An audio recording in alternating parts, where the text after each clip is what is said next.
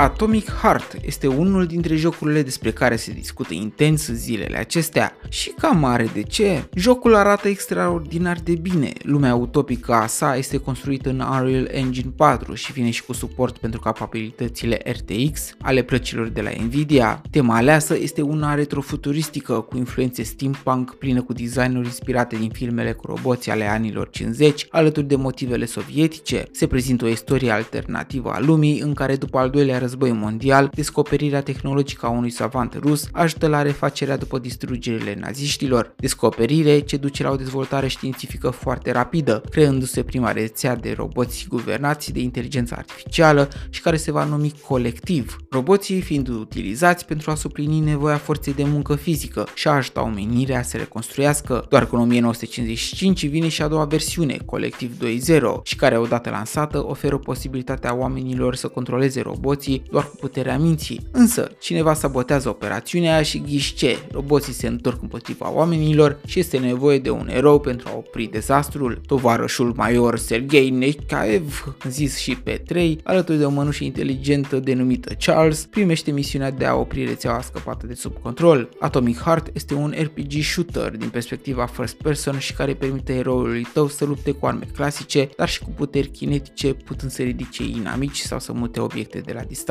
Însă, jucătorii sunt ușor împărțiți, ba că lupta cu inamici este prea enervantă, ba că personajul se controlează cam greu, ba că textul dedicat lui este unul de doi bani. Însă majoritatea dintre ei se pun de acord că în ciuda acestor neajunsuri, experiența este una distractivă și chiar revigorantă în comparație cu titlurile ieșite în ultima vreme. Unii ar zice că este o combinație dintre jocurile Bioshock Infinite, Portal și Half-Life 2.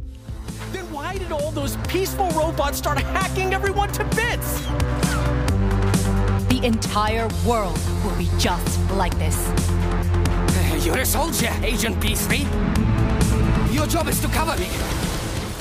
Bogdamen sunt, iar un alt motiv pentru care Atomic Heart se află în lumina reflectoarelor este și data lansării sale. Creat de un studio rusesc Manfish, acesta a avut data amânată până când, voit sau pur și simplu așa s-a nimerit, a coincis cu împlinirea unui an de la începerea războiului din Ucraina. Slabe șanse să aibă vreo legătură, având în vedere că la joc s-a început lucrul din 2017, adică acum 5 ani de zile. După părerea mea, merită încercat și mai ales că poate fi jucat prin Game Pass-ul celor de Microsoft, achiziționând prima lună de probă cu doar un euro. Spor l-a omorât roboți sovietici, tovarăși, pe curând.